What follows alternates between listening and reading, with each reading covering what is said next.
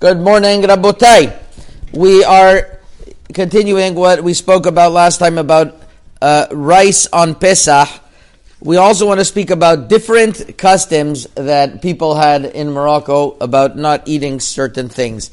And here, it really depends on every family on their own. For example, there were many in Morocco that didn't eat hummus, that didn't eat chickpeas in the city of of uh, of Meknes as well as the north of Spain, they did eat chickpeas, but in many places in Morocco they didn't. And one of the reasons uh, in Shelot Chuvot Maim Chaim of Rabbi Yosef Messas in Chelik Bet Siman Membet writes that they say a reason because chametz sounds like the word in Arabic which is which is sounds like chametz. And he says if that's the reason, he says tampagumhu. It's a it's a bad reason. He says just because of that they should stay away from it. The truth is, I saw others write that that the reason is, is because there the the hummus was next to the flour, and that's why they kept away.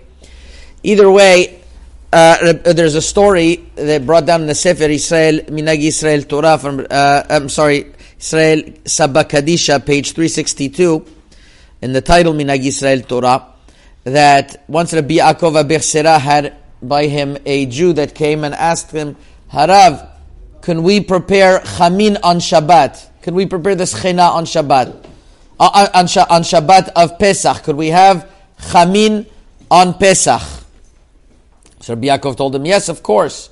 You're allowed to have schina on Pesach. Just you have to make sure you don't put obviously anything that's not allowed, right? You could have potatoes and whatever else and uh, and he held at the beginning also you're allowed to have chickpeas. So this Jew cooks a whole schina with wheat and with hummus inside.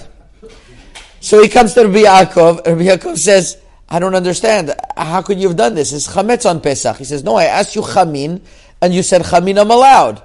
So Rabbi Yaakov told saw because of this, you have to be so careful. He took it as as a as as a sign that not only not only uh, not only we should not allow you know uh, uh, things like rice, but also also hummus should not be allowed. And he t- and and this is this is one of the, the cases that I know in Morocco. But al panim, if a person doesn't know his family's custom, what he's allowed to do, what he's not allowed to do, he could rely on the ikar alacha that hummus is allowed. He could rely, rely on the ikar alacha. If his family's custom is, is to is to not eat hummus, so if he wants to do atarat nidarim, this is different than what we spoke of yesterday. Yesterday we spoke about that if a whole community keeps something, it's a very big question to do Atarat Nidarim. Here it's a particular family, it's more lenient.